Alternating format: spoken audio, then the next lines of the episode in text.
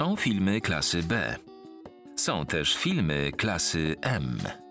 Na podcast zapraszają Mikołaj Florczak i Max Grzywna. Witamy Was bardzo serdecznie yy, w pierwszym odcinku naszego podcastu. Chcemy, żeby ten podcast był troszeczkę inny od wszystkich. Zapytać się pewnie, czym on się będzie różnił. Przecież to kolejny podcast o filmach. No to czym się będzie różnił? Znaczy, ogólnie będziemy rozmawiać o tym, co nas jara w kinie i ogólnie opowiadać o filmach, bo to nas interesuje, tak? Też nie chcemy może, nie będziemy robić czegoś nadzwyczajnego pod tym względem, ale myślę, że powinno być ciekawe, bo taka dyskusja zawsze jest No interesująca. właśnie, słuchaj, wydaje mi się, że to jest fajna opcja, bo przede wszystkim to będzie takie świeże podejście do kina, no bo umówmy się. Ty masz prawie 17 lat, ja prawie 15, no ale wiesz, to, to będzie takie świeże podejście, będziemy mogli porozmawiać troszeczkę nie okiem krytyka, nie okiem kogoś, kto skończył filmoznawstwo i nie jesteśmy w stanie go zrozumieć, prawda, w trakcie podcastu, bo tacy, takie osoby też są, tylko może nie zwykłego zjadacza chleba też do końca, bo umówmy się, taki zwykły zjadacz chleba nie siada do mikrofonu i nagrywa podcastu. Po prostu fana kina, bo tak, taka perspektywa kina. jest zawsze najlepsza. Myślę, że taka perspektywa jest najlepsza. Oczywiście nie będziemy biegali po studiu i krzyczeli kochamy Marvela, kochamy DC. No, Subiektywnie, na luzie. subiektywnie na luzie, no bo recenzja powinna być subiektywna, ale będziemy starali się wtrącać też, myślę, jakieś obiektywne y, elementy, żeby spojrzeć jakoś tak bardziej Ty ogólnikowo. się znasz na technicznych stronach filmu, więc No. No to, Zobaczymy. w, y, jak pewnie wiecie już z tytułu, co będziemy dzisiaj robić? podsumowywać 2019 rok. Plus ewentualnie możemy jeszcze coś dopowiedzieć o oczekiwaniach na 2020. No tak, no bo w końcu rok dobiega już końca. Jak tego słuchacie, to albo jest 31 grudnia najpewniej, albo już nawet mamy już 2020. A więc, no albo życzymy Wam szczęśliwego nowego roku, ale to Oczywiście. może zostawimy na koniec takie życzenia. No i zaczniemy. Mm, poza takim naszym ścisłym top 10, każdy z nas ma takie swoje guilty pleasure, takie filmy, które nie zakwalifikowały się do końca do tej dziesiątki, bo powiem Wam od razu, że ani do końca ja nie zgadzam się z tą dziesiątką, ani pewnie do końca Max, no bo to jest takie nasze wspólne zestawienie.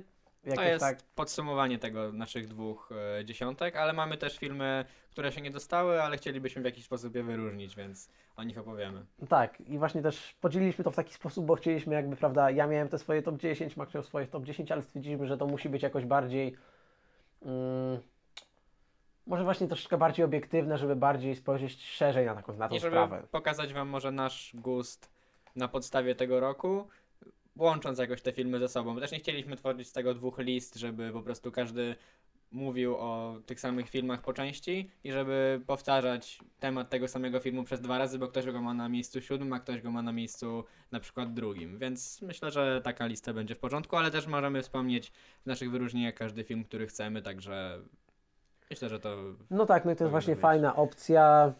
No i myślę, że to myślę, że to tyle będzie. Będziemy zaczynać, nie? Możemy startować, to kto. Może będziemy mówić po jednym filmie z naszych wyróżnień. Nie no myślę, że z wyróżnień to akurat możemy tak na szybko przelecieć po dwa zdania ogólnie, Znaczy, no, też na nie zmianę może, to możesz zacząć. No dobra, no to ja mogę zacząć. Jeśli chodzi o to. Może ja zacznę od takich moich guilty pleasure, bo mam dwa filmy, które się nie dostały po prostu do tego naszego wspólnego top 10 i mam takie moje pięć no troszeczkę nie wpasowujących się jakby w tematykę e, tej listy filmów. No, Zaczniemy I od czegoś, też. tak, Widzę. filmów i seriali. E, ogólnie chcieliśmy iść, w, właśnie, bo to warto też wspomnieć, e, w jaki sposób dobieramy filmy, w sensie, który, jaki, jak film może się zakwalifikować do naszej listy. E, Film może się zakwalifikować, jeśli ma określoną ilość punktów, bo po prostu podsumowaliśmy nasze piętnastki razem ze sobą, e, które wymieszaliśmy i pod względem ilości punktów, ze względu na miejsce, na którym się znalazło, uporządkowaliśmy te miejsce od 1 do 10. E, Na jednym miejscu mamy dwa filmy, ale o tym powiemy. No tak, Dlatego, że ale żeby, ale żeby w ogóle zacząć tak naprawdę, żeby mógł się zakwalifikować, musi spełnić te podstawowe zasady, czyli jakby musiał wyjść między 1 stycznia a 31 grudnia roku 2019 w Polsce. Polska premiera. Nie interesuje nas, nie wiem, festiwal gdzieś w Stanach albo premiera gdzieś w Hollywood. Dostępność tego filmu, bo chcemy, żeby to były filmy, które mogliście obejrzeć. Niekoniecznie Znaczy- musieliście, ale były, są to filmy, które albo miały premierę na festiwalu, albo były już ogólnie w dystrybucji w Polsce. Powiedzmy, że to są filmy, akurat na naszej liście są filmy, które były na VOD, e, Netflix i inne, na przykład VOD.pl, plus e, premiery kinowe oczywiście. Ja nie mam filmów z festiwali, chociaż niektóre z nich widziałem na festiwalach, ale były dostępne normalnie, są do- dostępne normalnie do obejrzenia w internecie lub były w kinie. No to jest też trochę zgodne z ideą naszego podcastu, bo chcemy iść właśnie w, stron- w waszą stronę i jakby mogliśmy wybrać 20 filmów z różnych festiwali, no ale co z tego, jak nikt z słuchaczy nie będzie ich znał. Czy dosłownie kilka na przykład. A więc po prostu są, są wybrane firmy, bo akurat nie był to na- najbogatszy rok, ale było trochę fajnych mainstreamowych produkcji, myślę. Uważam, że był mimo wszystko bardzo dobry. Może nie pobił, nie wiem, Okej, zeszłego. dobra, to może rok ale- omówimy sobie na koniec, Tak, w sensie ale- ogólnie ale myślę, jako, że- jako że ogół. Ale Okej. dowiecie się wszystkiego z listy. No to przechodząc, zaczynając dopiero tak naprawdę. Eee, moje Guilty Pleasure. Kraina Lodu 2. Eee, dlaczego? Może przez jakieś takie powiązanie, że poczułem jakąś taką nostalgię do dzieciństwa, no bo tak, jak tak sobie myślicie, zaraz, zaraz, Kraina Lodu, ile to miało lat temu premiery? Dwa? Nie, sześć. No właśnie, jakby poczułem tą taką nostalgię do pierwszej części, gdzie byłem jeszcze troszeczkę bardziej dzieckiem niż teraz. Eee, Ja pewnie też, chociaż jakoś nie jestem może wielkim fanem pierwszego Frozen, drugiego jeszcze niestety nie widziałem, ale myślę, że nadrobię. No tak. No i jeszcze tutaj może drugie, ze skrajności do skrajności, z bajki dla dzieci przechodzę do y, serialu jako całości, The End of the Fucking World. E, produkcja Netflixa. Wydaje mi się, że pierwszy sezon jest bardziej udany od drugiego, ponieważ pierwszy wyszedł bodajże w 2018 albo 2017 roku. Chyba początek, osi- na Netflixie początek 18. Tak. I drugi wyszedł jakoś właśnie w połowie 19 roku. Nawet później. We wrześniu. Niedawno. Myślę. No, bez znaczenia w końcu. No, fajna historia, nieszablonowa. Nawiązuje w wielu momentach do, do tych jakichś takich sztampowych produkcji dla nastolatków, natomiast nie jest to bynajmniej coś takiego. No to może Max teraz jakieś dwie, yy, dwa twoje. Okej, ja mam tylko filmy, nie mam seriali, bo jeśli chodzi o seriale, byłem w tym roku naprawdę słaby. Widziałem dwa pełne sezony seriali, e, które i tak też nie jakoś specjalnie mnie nie zachwyciły, więc nie będę o tym mówił. E, ale tak, zacznę od dwóch filmów, które są zdecydowanie najlepsze i były na mojej liście e, bardzo wysoko, jednak ze względu na to, że Mikołaj ich nie widział, nie dostały się. E, Nieznajomi, Tadeusza Śliwy. E, To O. jest remake tak naprawdę włoskiego filmu Dobrze się kłamie w miłym towarzystwie, którego nie widziałem, ale natomiast z polskim jestem zachwycony. Uważam, że pod, pod względem poziomu ak- aktorskiego wychodzi poza skalę zupełnie i pod koniec daje też, jak dla mnie, uczucie katarzis, e, czyli wielkiej satysfakcji z uczestniczenia w tym, co widziałem. Pod względem, pod względami dramatycznymi jest naprawdę dobrze, komediowymi też bywa całkiem zabawnie. Okej. Myślę, że to, no, to mój ulubiony polski film tego roku. To może ja jeszcze dorzucę swoje, tak jak mówię, trzy grosze. E, Nie oglądałem Nieznajomych, natomiast mogę się myślę wypowiedzieć, bo wybierałem się, ale stwierdziłem, że zaraz, zaraz. Przecież oglądałem Dobrze się kłamie w miłym towarzystwie, swoją drogą chyba na kinie na Leżakach, czyli takie totalnie miejsce, gdzie nie spodziewasz się dobrego filmu, tylko po prostu idziesz spotkać się ze znajomymi. I to był zabójczo dobry film. Naprawdę, świetny film. E, włoski film. E, natomiast e, nie tylko w takim włoskim stylu, a zwłaszcza e, nawiązując do takiego fajnego skandynawskiego stylu, prawda? Lubimy te skandynawskie filmy, pokazujące ten taki, tą ludzką tragedię przez, pry, e, przez pryzmat jakiegoś A o to takich miłych Nie- nie zjarzyłem z wspomnień. początku. no, to właśnie o to chodzi, w sensie z jaką lekkością przekazują te ciężkie sprawy. I właśnie to pokazuje ten film. I jak przeczytałem, ten film jest kalką jeden do jednego, z, no jak to remake, kalką jeden do jednego z, y, włoskiej, z włoskiego oryginału. Stwierdziłem, że nie ma sensu iść. Nie wiem, może nadrobię, jak gdzieś wyjdzie i będzie leciał w telewizji. No, ja Wam polecam obejrzeć na pewno moją część, w sensie tą włoską. Max, jak się domyślam, Polecam zdecydowanie Nieznajomych. Uważam, że to, tak jak mówiłem, najlepszy polski film tego roku, bo polskie kino jednak nieco zawiodło mnie e, w tym roku. Nie widziałem oczywiście wszystkiego, ale jednak uważam, że to mimo wszystko najlepszy film e, jak polski, jaki w tym roku widziałem. okej. Nie wiem, co mogę jeszcze powiedzieć. Może dodam, że po prostu daje wielką satysfakcję z tego, co się widziało i chciałbym, żeby nigdy się nie kończył. Miałem takie uczucie podczas tego filmu. To- Żeby ci aktorzy co, co, coraz tę kolejną scenę pokazywali jeszcze więcej. I też uważam, że to jest film bardzo polski. Mimo tego, że jest remake'iem filmu włoskiego, to pokazuje, mi się wydaje, typy czasem współczesnych Polaków. I to film trochę o współczesnej Polsce i też o polskim społeczeństwie, ciekawie o nim opowiada. No to myślę, że kończąc, kończąc temat nieznajomych, po prostu myślę, że możemy to podsumować zarówno wszystkie te części, przecież to było, nie wiem, już z pięć takich remake'ów. Był koreański, japoński bodajże, francuski francuski był.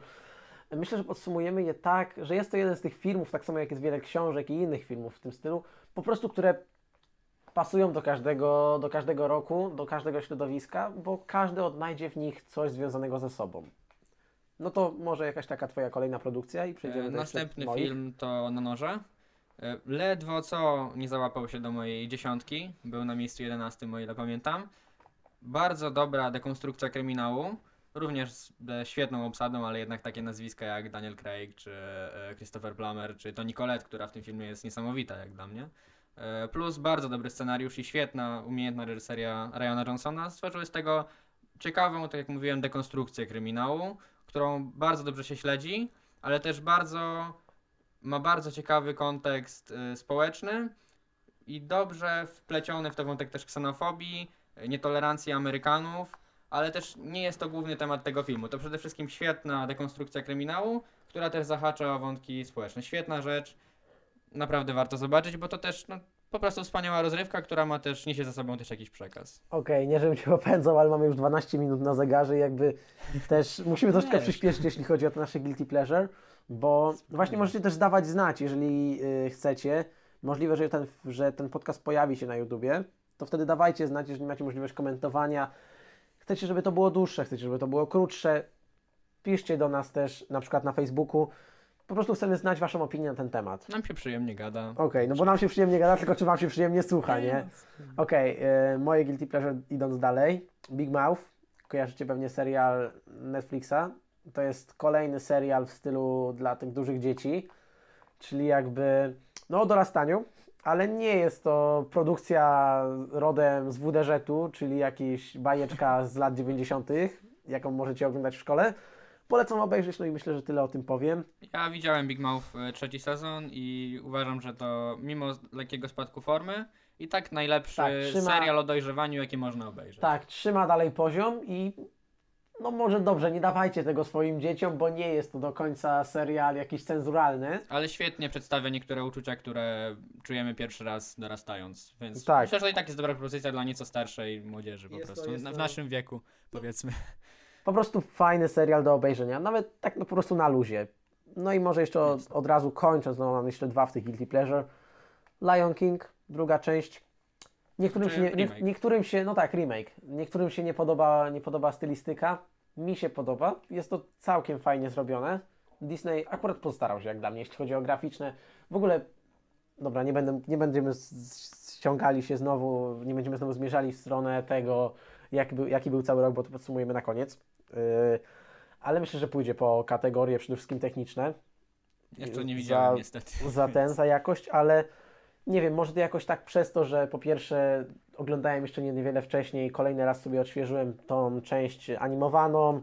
Miałem okazję być w maju na, na, na Broadwayu, na aktorskiej wersji Króla Lwa i po prostu jakoś to wszystko się tak skumulowało w takim, jak to wcześniej określałeś, po prostu nie miałem, miałem chęć nie wychodzić ze, z, z pokazu filmu. O, to ciekawe. Ale tak jak mówię, to jest tak takie będzie. typowe guilty pleasure, bo to nie jest film jakiś taki o dużej wadze merytorycznej, no bo to jednak jest remake, ale przyjemnie się go ogląda. No i kończąc guilty pleasure, moim zdaniem najlepszy serial tego roku, jaki miałem okazję obejrzeć. Notabene nawet nie miałem w planach go oglądać, tylko zaproponowała mi go moja matka chrzestna.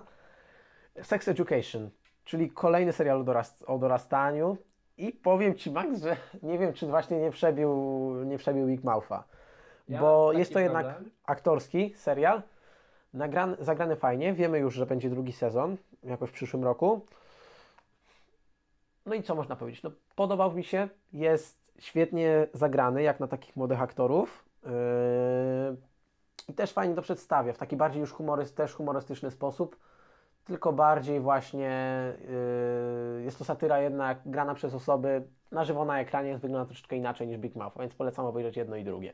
Ja mam tak z tym serialem, że mam z tym i z Euforią HBO, że to są dwa seriale, które zacząłem oglądać i ich nie skończyłem gdzieś tak w połowie, więc na razie Myślę, że kiedyś się skończy, ale niestety tak mam czasem z serialami, że obejrzę je do połowy jeden sezon i później wracam do nich za jakiś czas.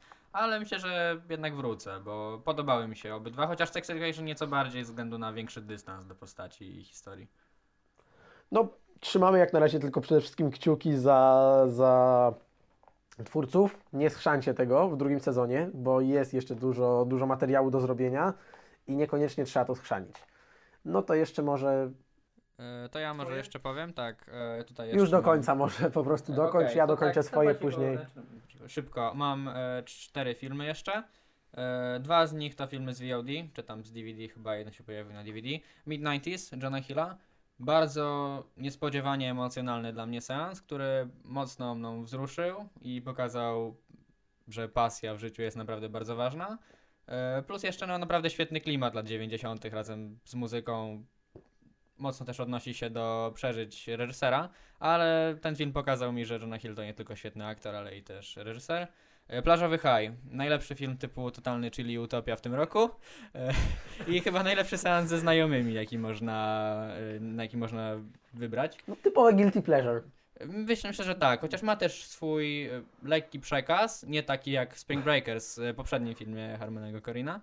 E, Ale to i tak cały czas świetne kino z przezabawnym Snoop Dogiem, e, Matthew McConaugheyem, który się świetnie bawił na planie. I to jest film, na którym pod, podczas którego tworzenia twórcy bawili się świetnie i tak samo jest, e, mi się wydaje, u widzów. Przynajmniej u mnie tak było.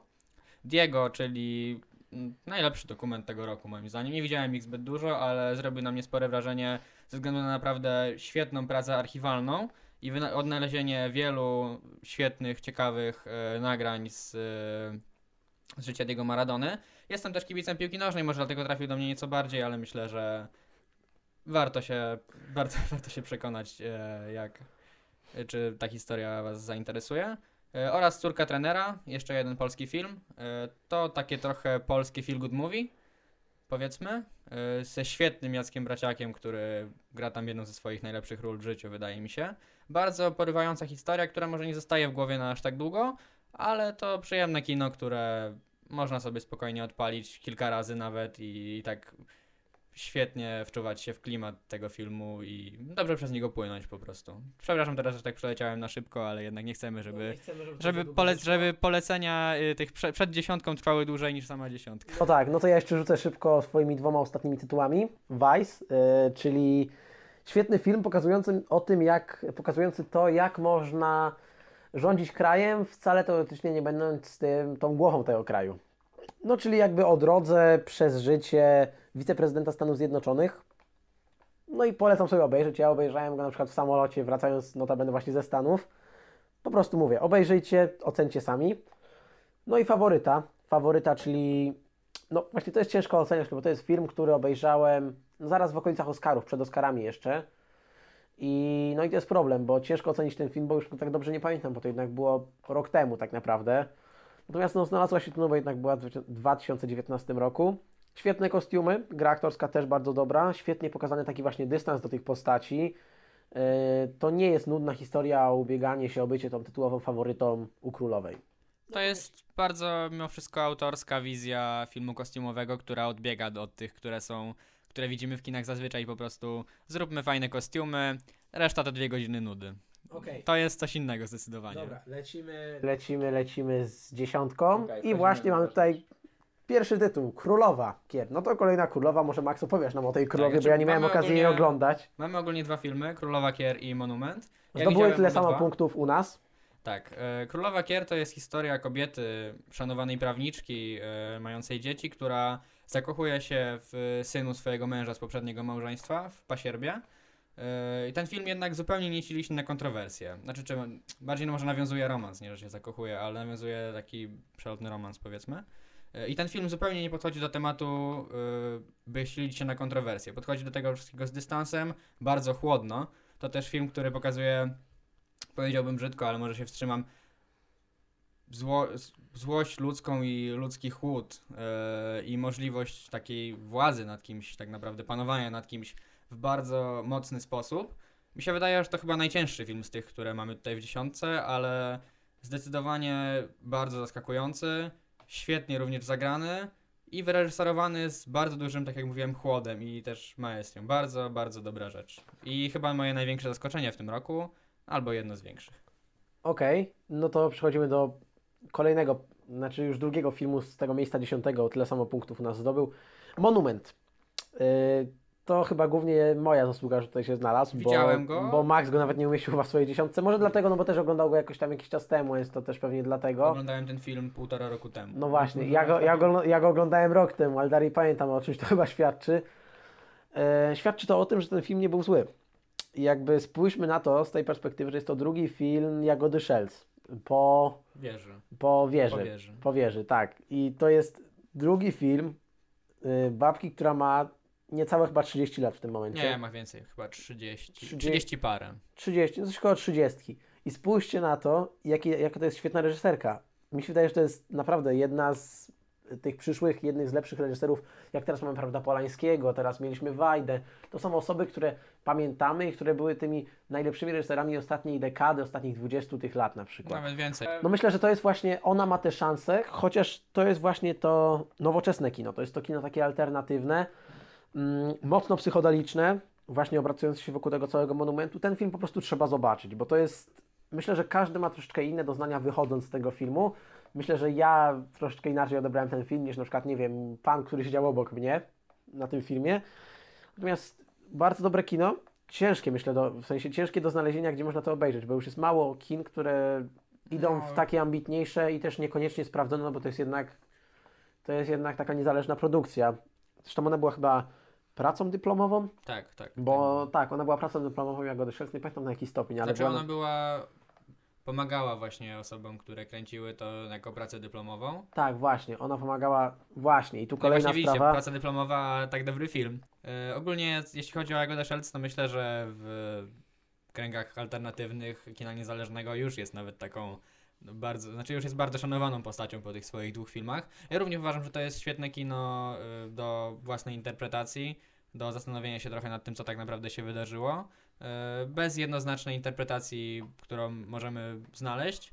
Tak naprawdę dobre kino, które skłania do myślenia nad fabułą, a takie filmy ja bardzo lubię, chociaż po prostu może bardziej zachwycałem się nim rok temu niż w tym roku, bo oglądałem go tak dawno temu, więc może dlatego się po prostu u mnie No nie tak. znalazł, ale to naprawdę świetny film. Ale to jest w ogóle też, to jest, fen, to jest fenomen tego filmu, to jest właśnie ciekawa sprawa w przypadku tego filmu, że no spójrzcie na to, młodzi aktorzy, była praca dyplomowa, młoda reżyserka, 30, 30 parę lat, a tak świetne kino. To tam nie było pra- naprawdę nikogo, kto miałby jakieś dłuższe doświadczenie w kinie. Pewnie nie było na, na planie, może były jakieś osoby pojedyncze, ale to były wszystko młode osoby, a wyszedł tak świetny film. I to się zdarza rzadko i myślę, że tutaj należą się te e, laury dla bohaterki. No jest na tyle nisko, chociaż dalej mi się wydaje, że wysoko. Może ze względu na to, że po prostu Max go nie uwzględnił i po prostu, no ale to też zrozumiałe, że był to film, który oglądał półtorej roku temu. Ja nieco bardziej lubię Wieżę. Uważam, że ma jeszcze większe możliwości interpretacyjne, jest jeszcze ciekawszym filmem, ale Monument tak czy tak warto zobaczyć No wiesz, po prostu. tak samo też o tym rozmawialiśmy wcześniej z Maxem. E, możemy porównywać sobie z innymi filmami sprzed lat, ale stwierdziliśmy, że to nie ma sensu. Na przykład, nie wiem, jakby, jakby oceniać wszystko na tle, nie wiem, Pulp Fiction, czy Nie, no to po prostu to nie ma, nie ma to sensu, tak, ale- prawda? Ale oceniamy wszystko na tle tego roku. Miejsce dziewiąte, Green Book. Nie i tu- głosowałem na ten I film. tu kolejny film, który znalazł się dzięki mnie na tej liście. E, Green Book. E, Świetna historia jak dla mnie, też przyjąłem ją z taką lekkością, świetnie zagrana. Mm, To jest właśnie ciekawe, że ten film e, w ogóle nie przysporzył mi jakiegoś tam zakłopotania. Nie musiałem, nie siedziałem, nie spojrzałem nawet raz na zegarek na tym filmie. Po prostu oglądałem go z dużą przyjemnością i świetnie pokazuje, obrazuje tak bardzo Nietolerancję lat 60. tak, właśnie w stosunku, bo przecież zaraz, zaraz znieśliśmy, e, znieśliśmy te wszystkie prawa niewolnicze, a tu się okazuje, że zaraz, zaraz traktujemy ich dalej jak niewolników. Gorzej. Toaleta w ogrodzie, jakaś szopa. Zresztą obejrzyjcie ten film, sami będziecie wiedzieli o co nam chodzi.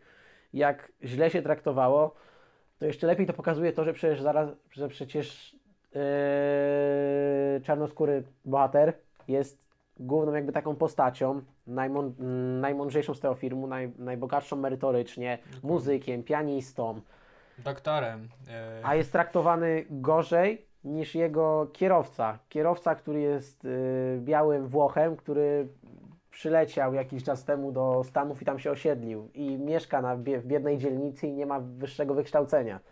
I to Ale jest ten- fajnym gościem mimo wszystko. No tak, no, ale to jest ten paradoks tych, wiesz, Dokładnie, tak też miał być tego taki efekt, ale ja uważam, że to jest historia, która naprawdę ma dobre tempo, ogląda się nią świetnie. Znaczy, E, ja ale też to jest mówię, że- jednak po prostu stare, dobre amerykańskie kino, które stoi przede wszystkim świetnymi kreacjami. Nie mówię, nie mówię właśnie, że to, jest, że to jest niezamierzony efekt, to jest absolutnie zamierzony efekt. No gdyby ale nie było Romy na Oscarach, to byłby w miarę słuszny wybór. I gdyby nie była faworytem. tak, myślę, że myślę, że no też, no też ciężko jest mi strasznie teraz tą faworytę jakoś dostosować do tej listy, bo jakby no kurde, no to było ponad rok temu to Ale oglądałem. Green Book też w sumie. No Green Book też, ale no jak Bo- widać czyli lep, bardziej lepiej, zapada w zapa- pamięć. no, lepiej zapada w pamięć. No, e, to jest dosyć subiektywna sprawa. Świetne kino, Oba, oba, rodzinne, świąteczne. Te wszystkie trzy filmy są świetne do obejrzenia. Green Book zresztą wyszedł już jakiś czas temu, przecież na płycie już, nie wiem, pół roku temu, czy nawet Nawet więcej. może więcej.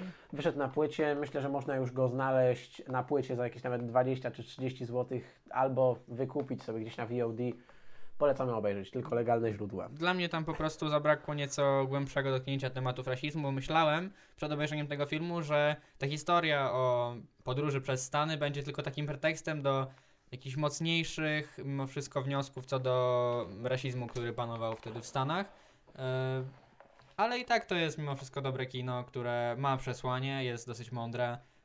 Natomiast może nie aż w takim stopniu, jak myślałem, że będzie. No tak, no to Rozrywka z przesłaniem.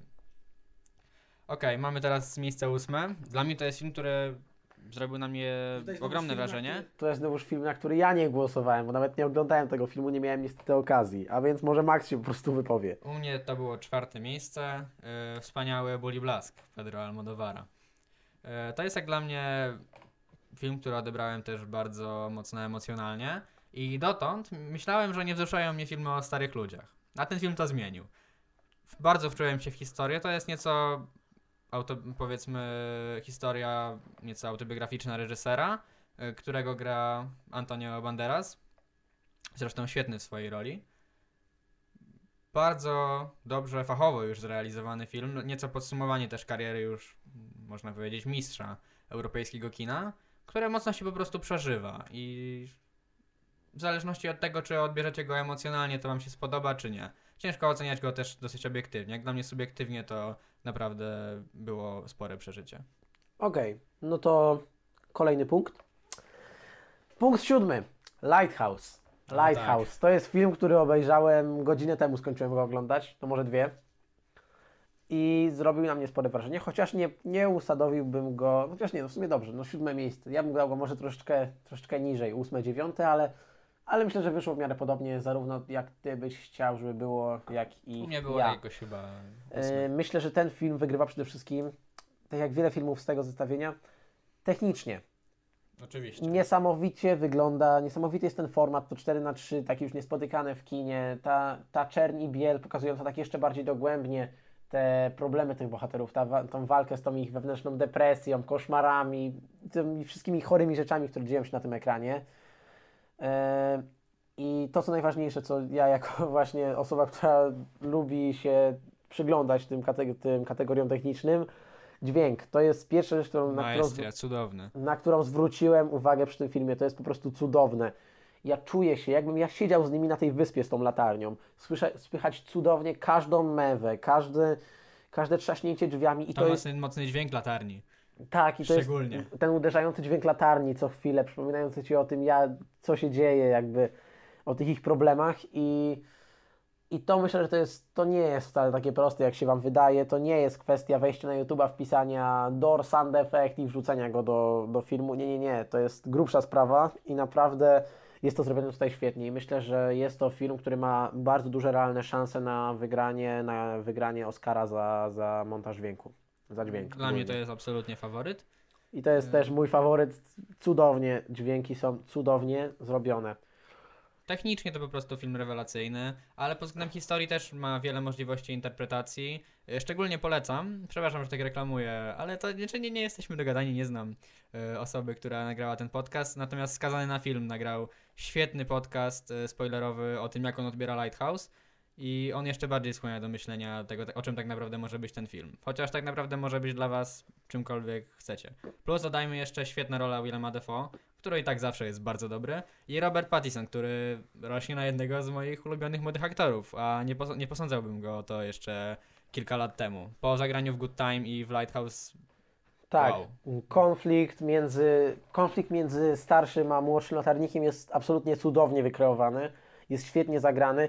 Dialogi to jest kolejny, drugi punkt, który jest dla mnie złotem. W sensie to są tak cudowne, takie poetyckie, gdzie oni potrafią tak jakby.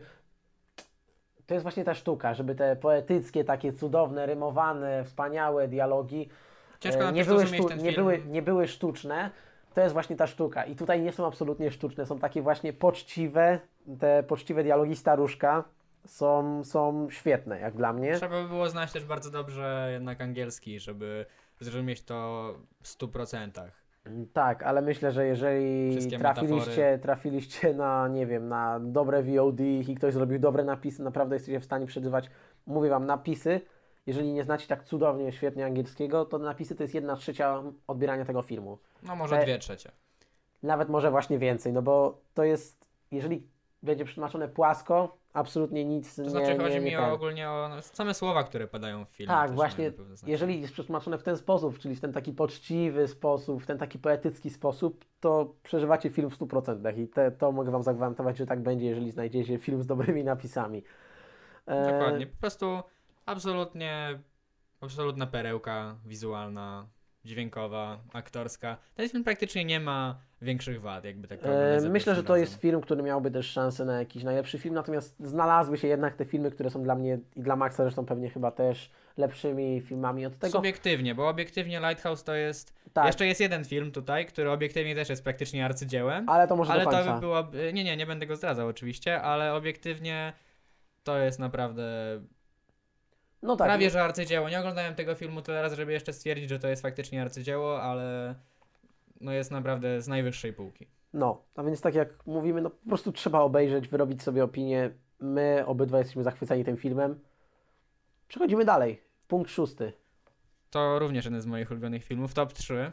E, U mnie to było trzecie miejsce, u ciebie trochę dalej. E, Może też nie jesteś takim fanem samego twórcy. No tak, ale może filmu. zdradźmy, zdradźmy, zdradźmy co to za tytuł film. e, to Jordan Peele i to my. Jak dla mnie bardzo dobra historia, przede wszystkim o podziałach klasowych, ale też ogólnie o społeczeństwie amerykańskim. Ale z drugiej strony też po prostu bardzo dobry horror i home invasion, które ogląda się niesamowicie dobrze. Chciałbym ten film obejrzeć jeszcze raz, właśnie oglądałem go tylko raz, to w sumie trochę dziwne. Tak jak teraz się zastanawiam, że chciałbym zobaczyć to jeszcze raz. Ale to film, który pozostał na, mi w głowie na bardzo, bardzo długo. I słucha- rozmyślałem o nich słuchając później I Got Five On It e, z soundtracku. A ja, Świet, mam, piękna rzecz. a ja mam troszeczkę inne zdanie a propos całej twórczości tego reżysera, znaczy całej. Może powiedzmy do tych dwóch, przede wszystkim tych dwóch ostatnich filmów, czyli No Ucieka są i dwa jego I no ja miałem taki problem, że Uciekaj w ogóle mnie nie porwało. Uciekaj było filmem jakby takim dla mnie w 100% przewidywalnym, dobrze zagranym, ale to nie był jakiś taki film cudowny z kosmosu. No Tomy było lepsze, porównując go z I Uciekaj, tak ale Jordan dalej... Ma nieco problemy z zakończeniami, chociaż e, jeśli chodzi o to my, to zakończenie jest i tak dla mnie bardziej satysfakcjonujące i lepsze niż Jak Stephen Uciekaj. King, Stephen King też miał problemy z zakończeniami. Właśnie, ale Może ci wielcy po prostu mają problemy z zakończeniami, no cóż, ale tak dla mnie to jeszcze lepszy film od Uciekaj i myślę, że Znaczy, jeśli no takimi lepszy- szczebelkami będzie szedł Jordan Peele, to w końcu osiągnie ten swój horrorowy absolut i stworzy takie arcydzieło. lepszy na pewno, chociaż wydaje mi się, że powiela troszeczkę część schematów z Uciekaj, ale no lepszy na pewno. Może na tym skończę, nie będziemy już tutaj bardziej Dla mnie też zdecydowanie w- w- w- lepszy. Tomy. I film, który po prostu stanie mi w głowie, tak czy tak, ze względu na, na to, jak dobrze Peel też potrafi em, budować symbole, które zapamiętujemy z jego filmów, tak jak na przykład herbata e, i łyżeczka e, w, w Uciekaj, tak samo tutaj Tak, na przykład te- nożyczki albo te- króliki. Tak, to są te rzeczy, które po prostu potrafią, To potrafią- utkwić nam w głowie. Tak, i tak jest też z największymi filmami, czy takimi, no wiem, jak na przykład nad tobą wisi teraz e, plakat Jurassic Park z, ze szklanką. Ze szklanką, To jest tak, właśnie ze coś w tym stylu, jak dla mnie Po prostu Bardzo to fajnie, jest że to tak że udaje, uwzględnia. że udaje mu się tak tworzyć udaje. takie symbole, jak właśnie ta szklanka z Jurassic Parku, czy, czy na przykład, nie wiem, rekin ze szczęk. To są takie po prostu podstawowe rzeczy, które pamiętamy.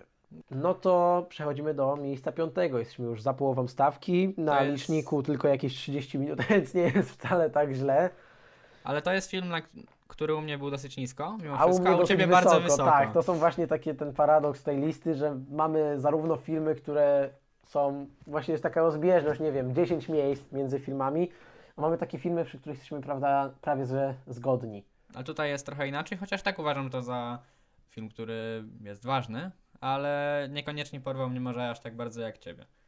No to może powiedzmy Joker. Joker, właśnie. Jak Joker. dla mnie, mogę, mogę zacząć? Tak, proszę. Uznałbym go i tak, obiektywnie, no za najważniejszy film 2019 roku. Nie pamiętam filmu, na który byłby większy hype, o którym by rozmawiałoby się jeszcze więcej i praktycznie zająłby usta fanów jakiegokolwiek kina, czy komiksowego, czy kina niezależnego, bo też w sumie nagroda na festiwalu w Wenecji, No tu się musimy zgodzić, czy że na ogólnie pewno fanów kina. zarówno kasowo, mainstreamowo, czy ogólnie tak oceniając to właśnie obiektywnie, jest to jeden z najlepszych filmów tego roku, bo naprawdę... Najważniejszych jak dla mnie. Może inaczej, że najwa- właśnie najważniejszy. najważniejszych, bo... Ale fajne jest to, że takie kino nie jest to kino stricte super, w ogóle nie jest to kino superbohaterskie. Takie kino nieszablonowe do końca wychodzi, wychodzi z tego Nieszablonowy film komiksowy i rzeczywiście interesują się nim ludzie, jak się okazuje, no przecież box office no, bije rekordy. Przecież Oczywiście. to jest jeden z... Jak na film z kategorią R też. Właśnie, to jest pierwszy film z kategorią bodajże R, który zdobył ile? O, nie pamiętam, ale najwyżej, najlepiej zarabiający film z tak, to jest kategorią R najlepiej, najlepiej zarabiający w historii film z y. Obok tytułu. Tak, więc e, ja może powiem tak, że dla mnie Joker broni się przede wszystkim jako film sensacyjny, niekoniecznie jako portret psychologiczny i film opowiadający o społeczeństwie. To słowo stało, to mogło być po prostu słowem roku. Wydaje mi się, że Joker sp- spowodował, że społeczeństwo było słowem roku. Tak, myślę, że myślę, że ten film rzeczywiście nie jest tak psychologiczny. No właśnie to jest problem, że jak tworzysz film pod kątem psychologicznym o kimś chorym psychicznie, to jest ten problem, żeby właśnie wypadł naturalnie, żeby wypadł dobrze. Ten, on nie wypadł absolutnie źle. W sensie Phoenix zagrał go świetnie i myślę, że aktorsko stoi na bardzo dobrym poziomie. No to Właśnie jest, za to dla mnie ten film też to jest trafił Phoenix tutaj trochę też- wyżej. pokazuje nam Phoenix, pokazuje nam kolejny raz, jak potrafi się zmienić. Przecież ile on schudł do tej roli? Nawet nie chodzi o to, 15 ale po prostu, ogólnie że on ma tyle potrafi- twarzy i... Tak, że raz go widzimy jako, e, jako jakoś zwykłego, grubego gościa, a później jako takiego wychudzonego Potrafi Jokera. zagrać psychopatycznego mordercę, Tak. czy też na przykład osobę, delikatną osobę zakochaną w robocie, jak w Her. No tak, czyli to jest właśnie, to pokazuje jak świetnym jest aktorem Phoenix. I myślę, że przede wszystkim tym ten film się broni. Dla mnie udowodnił, że jest chyba najlepszym tak samo obecnie też żyjącym patrząc- aktorem i grającym aktywnie. Patrząc jeszcze technicznie, też podoba mi się wszystkim to kolory. Kolory w tym filmie są bardzo ładne i bardzo ładnie nam wyróżniają tego bohatera, w sensie Jokera tytułowego. Otacza go taka fajna szarość lub też kolory, ale fajnie stonowane, że widzimy jakby, że on się wyróżnia, jest na tym pierwszym planie i możemy na nim skupić naszą uwagę. No to może Jak dla mnie tylko dopowiem może, że jeśli chodzi o portret psychologiczny i samą właśnie ocenę społeczeństwa, jest to film, który ma jednak sporo wad, szczególnie reżysersko, no bo jednak uważam, że Todd Phillips może zrobił krok, krok w przód, ale jednak jedną nogą jest jeszcze e, w elementach z Cats Vegas, więc e, jak dla mnie reżysersko to film, który ma naprawdę sporo wad, ale jednak ze względu na kreację Phoenixa jest absolutnym must watchem. no tak. No No, to o co? Jokerze wiele osób już wiele powiedziało, więc myślę, że ja dla ciebie może lepszy nieco portret społeczeństwa i psychologiczny, jak dla mnie świetne kino sensacyjne, które trzyma Po prostu za gardło film- do końca film- od ostatniej minuty. Film warty obejrzenia, wyrobienia sobie własnej opinii, jak zresztą większość z tej listy, bo staramy się właśnie nie wpajać Wam jakiejś konkretnej opinii o filmach, bo to jest normalne. Filmy są różne Jasne. i odbieramy je w różny sposób. Możemy po prostu inaczej e, myśleć na ich temat. A więc to jest absolutnie indywidualna sprawa. Miejsce czwarte. Okej, no film, który Miejsce czwarte oboje o, uwielbiamy, o jednym białym gościu i o jednym czarnym gościu. Ale nie, nie, nie, I nie, jest, I nie jest to Green Book, tylko dwóch papieży. Tylko dwóch papieży. Czyli świetnie zagrany film, między innymi z Hopkinsem jako Benedyktem XVI. Film świetny, film świetnie zagrany. Film, w którym aktorzy potrafią się z taką lekkością poruszać po, po ekranie. Dokładnie, Hopkins, w końcu wróciłeś ze świetną rolą, Price, tak samo. Tak. z taką właśnie tą subtelnością poruszającymi się po ekranie i po prostu świetnie się ich ogląda. I to jest w ogóle też fajna sprawa, o czym też myślę sobie powiemy na koniec, a propos Netflixa w tym roku. Ale to może też nie będziemy teraz jeszcze zaczynać. Tak, dla mnie świetna, świetne pokazanie dyskusji y, teologicznej, rozprawki z klasą y, i pokazanie naprawdę dwóch odmiennych postaci, które jednak muszą jakoś zawrzeć ze sobą relacje i to, jak, w jaki sposób się dogadują, jest naprawdę fascynujące. A całość naprawdę trzyma się kupy, poza może ewentualnie tymi retrospekcjami w środku filmu, które nieco jak dla mnie zaburzają tempo. Ale Tak, jeśli chodzi ale- o pierwszy i trzeci akt, jest doskonały. Tak, ale mamy znowuż cze- pozostała część tych retrospekcji, jak dla mnie jest fajnie zrobiona, dobrze jest zrobiona. Poza tym rzeczywiście w środku filmu, które są tak trochę Dla mnie są trochę po prostu za długie, ale... z niczego no, i za długie, ale e, no powiem wam, że wpatrywałem się w ekran jak zaczarowany ogólnie, że film, Tak tak, film był naprawdę film świetny, też upływa bardzo szybko, nie czujemy tego czasu absolutnie. No poza tą, tą środkową częścią, ale może Tak. już się nie będę po prostu przyczepiał.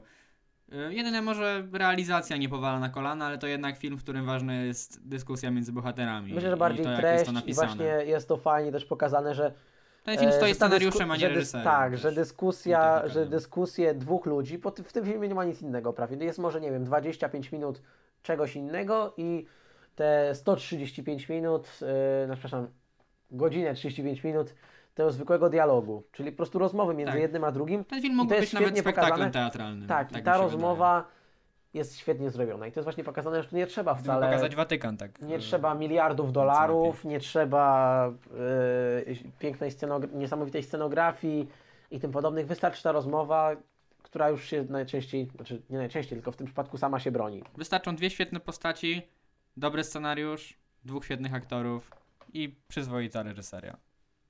Koniec. No, tak. Obejrzyjcie. Jest na Netflixie dostępny. Po prostu obejrzyjcie i myślę, że myślę, że trzeba też sobie wyrobić własne zdanie, bo jest to fajny film. Dobry do obejrzenia, po prostu. Do obejrzenia sobie na luzie, do przemyślenia sobie. To film, który ogląda się luźno, lu- ale jednak daje nam trochę do myślenia pod względem tego, co myślimy o religii i jak obecnie Kościół katolicki wygląda na świecie.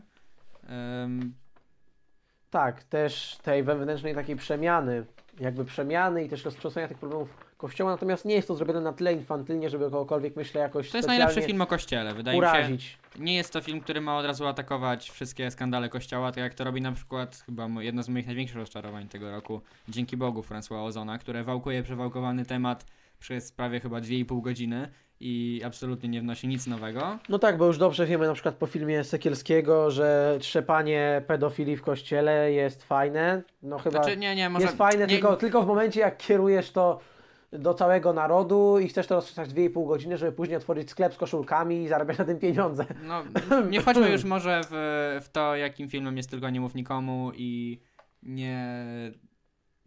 Nie oceniajmy, może nie, nie, nie róbmy może teraz dyskusji o kościele, No tak. Natomiast uważam, że to film, który dobrze też podejmuje problemy kościoła i ten wizerunek jego nie jest aż tak złagodzony. Tak, i jest to zrobione w subtelny sposób oczywiście i nie wyważ- zajmuje za dużo czasu, jest myślę idealnie zmierzony. Jest bardzo dobrze wyważony pod tym względem. No No to możemy chyba skończyć. e, wchodzimy, drodzy Państwo, wchodzimy na podium. Tak, Miejsce trzecie, miejsce trzecie to jest Historia małżeńska. Historia małżeńska, Marriage Story. Świetny film, też świetnie zagrany, kolejny świetnie zagrany film. Dokładnie, mamy już tyle świetnie zagranych filmów. No ale no że- mówmy się, to jest 10 filmów, no to Mi wyszło się wydaje, dużo, że dużo aktorsko filmów. ten rok e, był jednak Na koniec, na koniec, na koniec, na koniec ak- ja- Okej. rok. Okej, no ja powiem ty- tyle, że bardzo lubię Noah Bambacha. Frances Ha uważam za absolutnie cudowny film. Po tym filmie pokochałem Bambacha i Gretę Gerwig. E, Natomiast Marriage Story to jest e, może nie tyle, jak wszyscy mówią, e, ukazanie rozpadającego się związku, ale tego, jak sprawy formalne, sam rozwód ze strony prawnej wpływa na relacje między dwoma osobami. No tak, można nawet zacytować myślę z filmu, że doszło do nie do rozwodu, e, nie do rozwodu Charlie'ego i, I Nicole. Nicole, tylko do rozwodu prawników. No bo Dokładnie. jakby możemy sobie spojrzeć na tą sytuację najpierw, jak to między nimi wyglądało na początku, że okej, że cześć, że fajnie, że no dobra, rozwodzimy się, ale nie musimy od razu być wrogami. I nagle zatrudniamy prawników i dzieje się jakiś kosmos, wielka bitwa, po prostu trzecia wojna Może, światowa. na, może nie aż tak, ale jednak emocjonalnie to jest Tak, e, i psuje to- walka. I to pokazało właśnie, że, ten, że, te, że ci prawnicy zepsuli między nimi relacje. To oni właśnie zepsuli Tak, między to, nimi to rela- jest właśnie relacje. przede wszystkim jak dla mnie o tym film, ale jednak e, ten film stoi szczególnie ostatnimi 30 minutami. I szczególnie są tam dwie sceny, które powaliły mnie na kolana. Jeśli ktoś jest fanem Adama Drivera, to to wie pewnie, która, scena, jedna, która, jest jedną, która jest jedną ze scen. Ja jestem małym fanem. Też jestem Oraz absolutnie scena, fanem o której Adama mówią Drivera. wszyscy, ale też nie chcę mówić, od razu zdradzać tych scen, jednak warto, żebyście te... Ale może, po, odkryli. może powiedz, może powiedz, jeżeli ktoś Znaczy nie, ktoś nie, nie, chce spoilerów z filmu, niech przewinie sobie tą jedną minutę. Nie, bez sensu. Nie? Jak dla mnie... Nie mówmy o spoilerach, są dla mnie tutaj po prostu dwie sceny, które absolutnie mnie zniszczyły. Ale całość również jest nauczona na wysokim poziomie, jednak są takie elementy, które naprawdę No myślę, że przede wszystkim to tak jak powiedziałeś, zresztą te 30 minut ostatnie, te 40 nawet te minut Jest ostatnie, emocjonalnie najbardziej e, dotykający. Momentami niestety przesadzone, jak zwłaszcza Jak ta dla scena, mnie myślę, nie. znaczy nie, ta jedna scena y, z Adamem Driverem właśnie, też myślę, że wiesz, która. Nie, wiesz co, może... Yy, yy, nie wiem, jak dla mnie tam nie było za zbytnie przesady. Myślę, że wyważone to było. No to też jest jakby subiektywna, subiektywna sprawa. No i tak jak powiedziałeś, Ale Adam nie Driver, spoilery. Adam Driver robi świetną robotę na ekranie. Scarlett Johansson może nieco słabiej, ale i tak to jest uważam mi świetna rola. Adam Driver po prostu umie jakoś tak zająć ekran, cały ekran sobą i Dokładnie. wychodzi mu to całkiem dobrze i nie jest to jakby jakaś taka zapchaj dziura. No, i i, to jest taka trochę recepta no, ostatnio na filmy, takie całkiem dobre, no może pomijmy Star Warsy. Przecież Star Warsy też nie były jakieś... Nie, Zależy, były no dziewią- czy dziewiąta część, ale i tak no Adam Driver tak, jest ale jednym z ogólnie najlepszych mówię, z nowych Star chcemy zrobić dobry film, jesteśmy Amerykańcami, co zrobimy? Zatrudnimy Drivera, wypadnie dobrze i wypada dobrze zazwyczaj. Nie jest to jak moj, jego moja ulubiona rola. Patterson jednak zostaje na pierwszym miejscu. Tak, ale... miał lepsze role, ale to też jest rola, Jest która trzyma, trzyma wysoki poziom. No i właśnie, kto wygrał Oscara? No właśnie, Czy, nie? czy Adam Driver, czy Joaquin Phoenix, po której jesteś stronie? Ja chciałbym Oscara i dla Drivera, i dla Phoenixa. Nie wiem, co Myślę, że, no właśnie, nie, no to jest ten problem. Myślę, że myślę, że Phoenix przede wszystkim przez hype na ten film i jak bardzo. Zresztą spójrzmy sobie, bo obaj wiemy, jak działa Akademia. Może pogadamy o tym kiedy indziej jeszcze, No, jak jak działa Akademia o przed Oscarami, może. bo to jest myślę całkiem też ciekawa sprawa, żeby sobie poczytać i po prostu dowiedzieć się, nawet posłuchać nas, bo będziemy pewnie o tym rozmawiali. Może nawet zrobimy jakiś tam fragment odcinka dedykowany temu. No, myślę, że temu, możemy zrobić jeden odcinek e, o, podca- o że podcast o nawet, nawet nie mówię tutaj stricte o tym, kto wygra, tylko przede wszystkim o tym, że Akademia działa w ten sposób, że jeżeli dobrze zareklamujesz film, masz o wiele większą szansę na, na, na, na, na, na, na wygraną. A tak. Tak. patrząc po tym, jak był reklamowany Merit Story, a raczej jak nie było reklamowane Merit Story, zaba- no proszę Może nie, aż- nie, nie było po prostu na w nie aż porównaniu do Phoenixa, do, do Joker. Jokera, to spójrzmy na jedno i na drugie i zadajcie sobie jedno pytanie. Co można lepiej, za, który z tych filmów będzie lepiej zareklamowany y, wśród członków Akademii? I myślę, że nie musimy nawet na nie odpowiadać, bo jest, odpowiedź jest oczywista. No ale właśnie jeszcze do, w grę wchodzi genialny Banderas z Bólu i Blasku i Daniel Craig z, y, na noże. Tak, bo też y, dużo jak czytamy sobie Oscarowych... Przy... Nie, nie idźmy już w tę stronę, nie idźmy w tę stronę, nie No Oscarowe to, to będzie najtrudniejsza kategoria Oscarowa od lat. Tak, to I będzie bardzo trudny rok. Porozmawiamy o tym, myślę, jakoś tak w następnym albo za dwa odcinki. Jeżeli coś się pojawi po drodze, to jeszcze wcześniej będzie recenzja.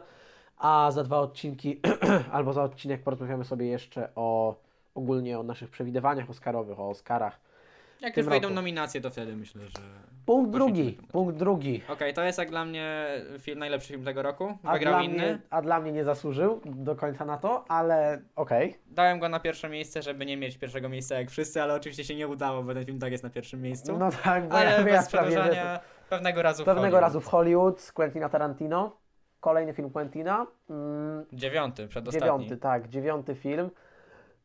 Film, jak dla mnie, bardzo dobry. Jeżeli chcesz wiedzieć, jak kręci, jak wygląda kino Quentina Tarantino, warto obejrzeć ten film. To też Pokazuje... nie do końca też, jednak on odbiega trochę po części od tego, jaki jest kino Nie, Tarantino, chociaż ale koń i tak Jakbyś pod, w ostatecznym rozrachunku jest filmem Tarantino. Tak, myślę, że, że wygląda całkiem...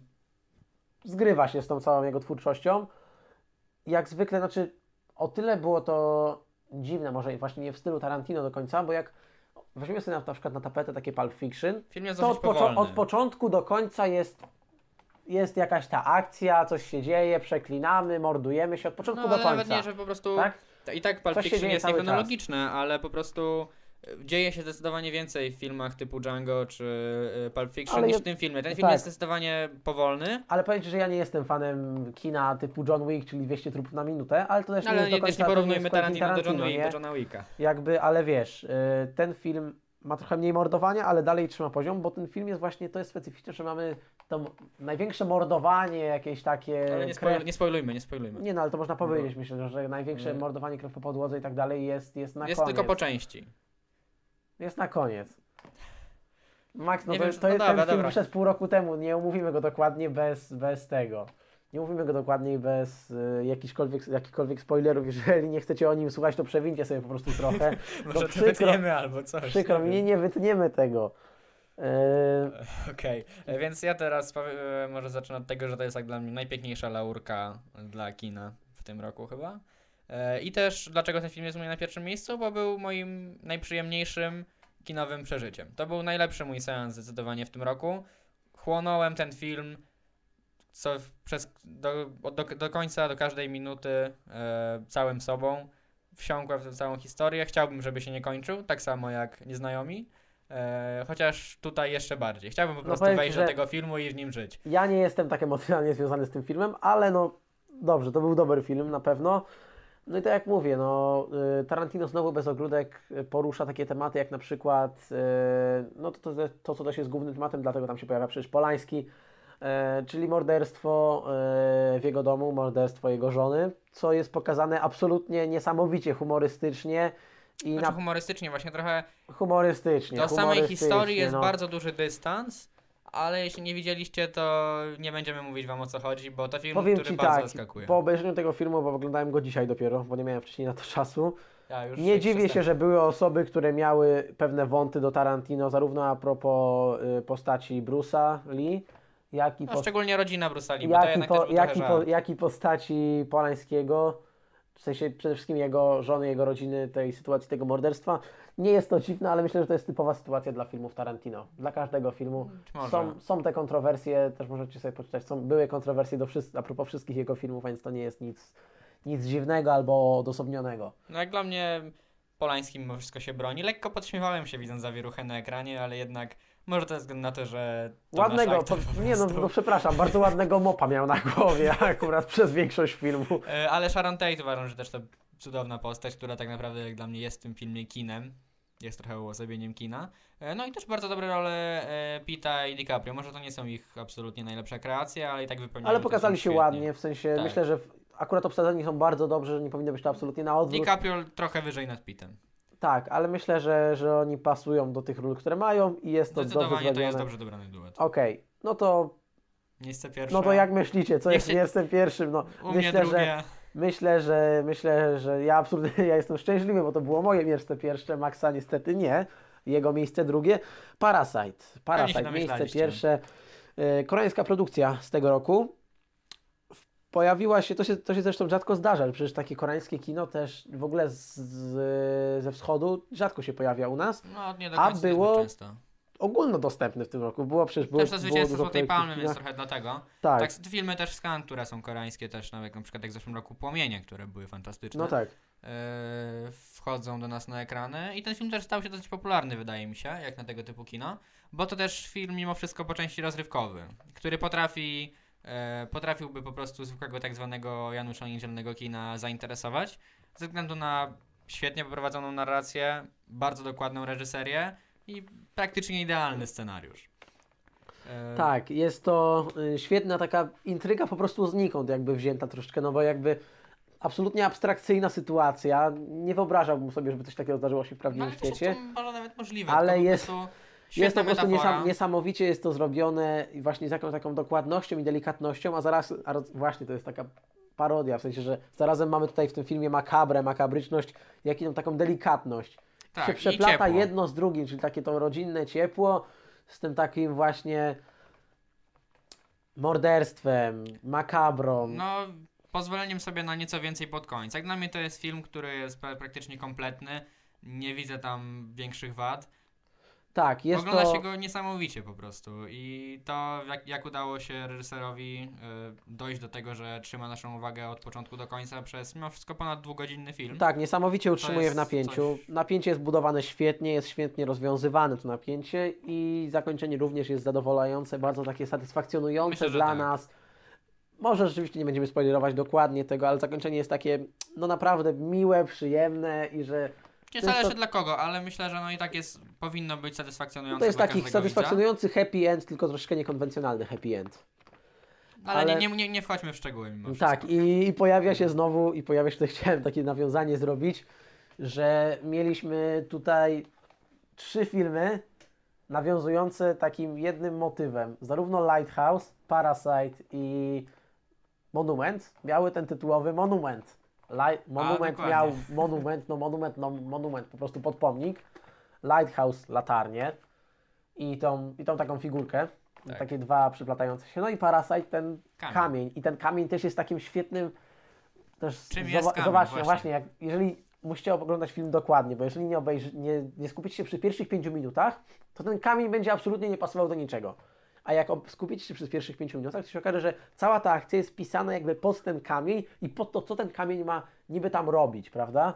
I to się wszystko zgadza, bo Tak, no to jest dosyć ważny element w tym filmie, ale też tak jak mówisz, nie trzeba tego filmu oglądać super dokładnie. Można go obejrzeć na przykład dwa razy, raz jako po prostu rozrywka, a drugi raz jako coś, coś więcej. tak, ale skupcie, skupcie się przy pierwszych pięciu minutach z kamieniem. Kamień jest bardzo ważny. Tak, ale no to tak jak mówię, to jest świetne kino rozrywkowe, które ma też coś do powiedzenia. O, też tak samo podziały klasowe Tak. możemy już, e, już zdradzić, tak samo jak mówi o tym Tomy, czy też na noże. Na noże to jak dla mnie dosyć podobny film do Parasite pod pewnymi względami. E, No, mamy tutaj Parasite bardzo- ma może nieco więcej przekazu mimo. Sporo tych filmów ma, ma podobne motywy i są one bardzo fajnie wykorzystane w większości. No myślę, że to jest. W ogóle podziały klasowe, Myślę, że tyle to wystarcza. było coś, co w tym roku zdominowało kino po części. Tak, i myślę, że tyle wystarcza pro Parasite'u. Cały rok. Obejrzyjcie koniecznie. Tak. Mimo wszystko najbardziej dokładny, obiektywnie chyba najlepszy film roku. Świetnie, jest wszystko zmieszczone, jest idealnie w tym filmie, nie jest za długi, nie jest za krótki, jest świetnie opowiedziany. Jest O, doskonale skrojony. To może nie jest zbyt dobre słowo, ale tak jest. Mu- Trzeba się z tym zgodzić. Okej. No to takie nasze podsumowanie roku. Jaki był ten rok? Wydaje mi się, że to, co mówił też Max na początku, a propos mnie, że skupiam się na tych kategoriach technicznych, był nawet bardziej techniczny niż, niż aktorski. Oczywiście było dużo tych Nie filmów. aktorski. Nie, Może bardziej pod względem film, fabuły i nie, scenariuszy. te, techni, Technikalia te, były najmocniejsze. techniczne, bo patrzysz teraz po, po, po przejrzeniu tej listy tych 15 filmów i tak, dlatego tak myślisz, ale jakby patrząc na całokształt kina w tym roku, wydaje mi się, że o wiele bardziej, o wiele bardziej był techniczny to rok, był to bardziej techniczny rok niż, e, niż aktorski. Natomiast aktorski też były te filmy. Właśnie w tym roku było, nie było, chociaż nie no, w sumie mieliśmy kilka tych świetnych filmów i było bardzo dużo dobrych filmów, dlatego to był ten, owszem, było Solidny te rok. kilka, kilka pierwszych miejsc było dosyć w miarę oczywistych dla większości osób, natomiast reszta była taka troszeczkę, kurczę, co wybrać? Mamy te 20 na przykład filmów i co z tego obsadzić na tych pozostałych, nie wiem, pięciu Jednak nie miejscach? było aż tak łatwo, żeby te filmy nie, był to, nie, był, nie był to łatwy wybór. Chociaż w zeszłym roku jak dla mnie był jeszcze trudniejszy, ale dlatego chyba zeszły rok uważam No tak, mi się wydaje, że zeszły, zeszły ale rok był tak lepszy od, od tego, od momentu jak pamiętam, kiedy interesowałem się kinem i tak dalej, zeszły rok był najlepszy. Ten obsadziłbym zaraz, zaraz po tym, po tym zeszłym roku jako taki drugi najlepszy rok, e, jeśli chodzi o Ale kino tak był po ostatnich prostu lat. dobry rok dla kina, na pewno nie był to...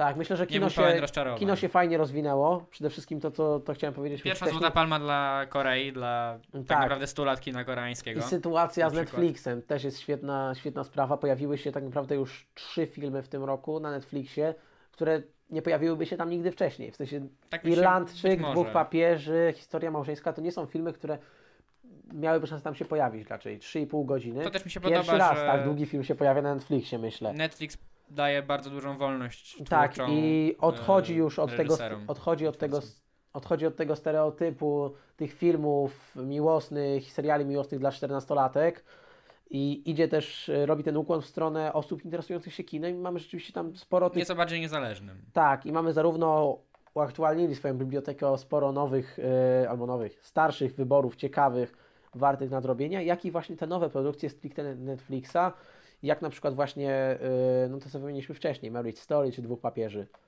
Co które jest... trafiają do mimo wszystko topek e, roku, przynajmniej u nas. Także ja, no, mimo wszystko brawa dla Netflixa, że otworzył Poradził się na sobie, takie, poradził sobie w tym roku, zresztą to jest otworzył tak, na takie filmy. no tak, no bo to jest jednak otwarcie, a spójrzcie jakie huczne, no już mamy dwa filmy. No jeszcze Roma w, y, rok temu. No tak, ale tak już pełną parą ruszyli w tym roku i dwa filmy z takich trzech innych filmów Netflixa w tym roku już znalazły się, znalazły się już w tych naszej topce, a więc to jest, to jest Ciekawe jak fajne. z Oscarami, czy, bo Irlandczyk też był w sumie trochę nastawiony pod pierwszego Mi się Irlandczyk podobał, ale był za długi. No i tyle powiem, nie będziemy już przedłużali o Irlandczyku. Są recenzje, są różne opinie. Film widzę mocno subiektywny, bo Max uważa go za... Znaczy, nie, ja, ja sprostuję, ja jeszcze nie skończyłem Irlandczyka. Tak, no właśnie, czyli to dużo mówi. ja, ja, to dużo mówi. Cicho. Ja uważam go za całkiem dobry w miarę, ale znowuż widziałem opinię, bodajże chyba opinia, która wisi na Filmwebie na przykład. No, Filmweb nie jest o, e, dobrym, obiektywnym źródłem, ale opinia, która wisi Średnia na na Filmwebie, rece- nawet recenzja, która wisi na Filmwebie jest 9 na 10 gwiazdek bodajże, chyba Muszyńskiego. A średnia ocen też jest bardzo wysoka, chyba 8,6, Mi się 8,5. wydaje po prostu, że to ze względu na wielką miłość do kina gangsterskiego wielu osób, które ja sobie uświadomiłem, że po prostu Tak. nie do końca lubię. A ja takie kino lubię i myślę, że jest to takie fajne podsumowanie tej kariery, czy to na przykład Al Pacino, który tam świetnie zagrał swoją rolę, czy, czy innych tych aktorów właśnie grających w tych takich typowych e, filmach o włoskich korzeniach, tych gangsterskich, takich klasykach po No prostu. dla mnie nie jest to po prostu coś bardzo angażującego i jeśli chodzi o filmy Netflixa, wolę na przykład Romę czy Dwóch Papieży, no szczególnie na przykład, no szczególnie Romę jednak z tych filmów, yy, może ze względu na to, że darzę większą sympatią kino kontemplacyjne niż yy, gangsterskie. Okej, Więc może jeszcze tylko wspomnijmy yy, na koniec yy, 2020. Yy, je- taki jeden film, na który czekasz najbardziej, albo może dwa, trzy, których nie, który mó- mógłbyś, gdybyś mógł obejrzeć jakieś filmy z przyszłego roku teraz, jakie by, jakie by to były? Powiem Ci, że powiem że nie wiem szczerze, w sensie, Ja mam że musiałbym się, film. musiałbym się dłużej zastanowić, natomiast no zobaczymy, bo było sporo tych hucznych reklam, jakichś takich hucznych produkcji w przyszłym roku. Co będzie, bo przede wszystkim liczymy, jak zresztą się okazuje w tym roku, że niekoniecznie te huczne produkcje muszą być tymi najlepszymi, jak się No też okazuje. na pewno czekamy na konkurs w Cannes na przykład, no bo jednak o Parasite nie słyszałem wcześniej, a jest na naszym pierwszym miejscu. Tak, Chociaż pewnego razu w Hollywood chyba było takim filmem, który miałem na takim pierwszym miejscu najbardziej wyczekiwanych filmów. tak, też chciałem bardzo obejrzeć, natomiast no, to chyba zależy też od jakiegoś takiego podejścia, z jakim do tego filmu podchodzimy, czyli jakby zależy od tego, ile się spodziewaliście, tyle otrzymacie po prostu. Czy to będą, czy to będzie powyżej waszych wymagań, czy poniżej, no to już zależy Tak, od no was. ja mam jeden taki film, wydaje mi się. E, to jest film, na który czeka pewnie każdy fan kina. E, wychodzący w wakacje Tenet Christophera, Nolan, Christophera Nolana. No tak, e, jednak obsada, znowu Robert Pattinson, no rzeczywiście, no obsada jest czy dobra, Washington z Black Klansman. no jak już nam pokazał przecież też Pattison w tym roku, potrafi. Tak, więc myślę, że Nolan powiedział, że to jest jego najambitniejszy projekt. Więc myślę, że różnych zawiłości, które będzie tam można rozwiązywać, będzie masa i że to będzie jakaś nowa jakość w kinie też akcji y, sensacyjnym, bo jednak taki ma być to film. Chciałbym to zobaczyć w IMAXie, nie mamy w IMAXa w naszym mieście, ale chciałbym to naprawdę tam zobaczyć. Y, Myślę, że może się jakoś wybiorę. Y, Tenet to chyba pierwsze miejsce, chociaż jak na razie nie chcę sobie tego filmu psuć. Nie, ob- nie oglądałem jego trailera i mam nadzieję, że się na niego, niego nat- nie natchnę. Chciałbym po prostu, żeby Nolan mnie czymś całkowicie zaskoczył, pokazał coś absolutnie nowego, bo to jest jednak wizjoner kina, który potra- może kręcić wysokobudżetowe produkcje, które jednak są całkowicie jego autorskim pomysłem. Okej, myślę, że to byłoby na tyle. Tymczasem jeszcze możemy czekam, wspomnieć- czekamy, czekamy na Zenka, czekamy na premierę Czekamy Zenka. na Zenka, czekamy na 365 dni. Tak, czekamy Też. na 365 dni, na Zenka. Myślę, że to będą naprawdę świetne filmy do, do omawiania i krytykowania w przyszłym No roku. zobaczymy. No. Też Nie no. nie uważam, że Zenek nie musi być złym filmem, ale to zobaczymy. E, A tak może to być jeszcze... fatalnym filmem, nie musi być złym, może być fatalnym filmem. Ja do takiego się też nie nastawiam. Mimo tego, że robi muzykę, jaką robi, to jednak ten film nie musi być zły. E, Na co jeszcze ewentualnie czekamy? Nie wiem, Duna, Villeneuve'a, ale do tej premiery jest jeszcze rok. Obsada bardzo zachęca. Tak samo nowy film Wesa Andersona, którego nie pamiętam tytułu, przepraszam. I nie wiem co jeszcze. E, No na pewno w przyszłym miesiącu myślę, że możemy się, możecie się spodziewać recenzji Jojo Rabbit i 1917. Tak, bo na szczególnie na ten drugi czekam bardzo. Jeśli chodzi o... Dla mnie najważniejsze premiery stycznia. Jeśli chodzi o ten pierwszy, no to Tu właśnie też są opinie mieszane. Ja się nastawiałem na naprawdę fajny film, natomiast słyszałem, że nie wykorzystują swojego potencjału. Ile Jojo? w tym prawdy? Tak. Ja od wielu znajomych na Amerykanie, nie, byłem na Amerykanie, nie widziałem niestety tego filmu. E, słyszałem też negatywne opinie mocno. No właśnie też więc słyszałem, bo ludzie się chyba tak samo jak ja ponastawiali na świetny film, a co wyszło, to wyszło. No, Ja może aż tak się nie hypuję może czeka, teraz. czekamy, czekamy, zobaczymy. Będziemy chyba już kończyć, no bo jednak No chyba powiedzieliśmy wszystko, co mieliśmy co powiedzieć. mieliśmy powiedzieć. Zapraszamy na kolejne odcinki, mam nadzieję, że już niedługo. I życzymy Wam e, filmow- bardzo dobrego filmowego nowego roku. Dokładnie. Filmowego Cześć. nowego roku. Cześć. Są filmy klasy B. Są też filmy klasy M. Na podcast zapraszają Mikołaj Florczak i Max Grzywna.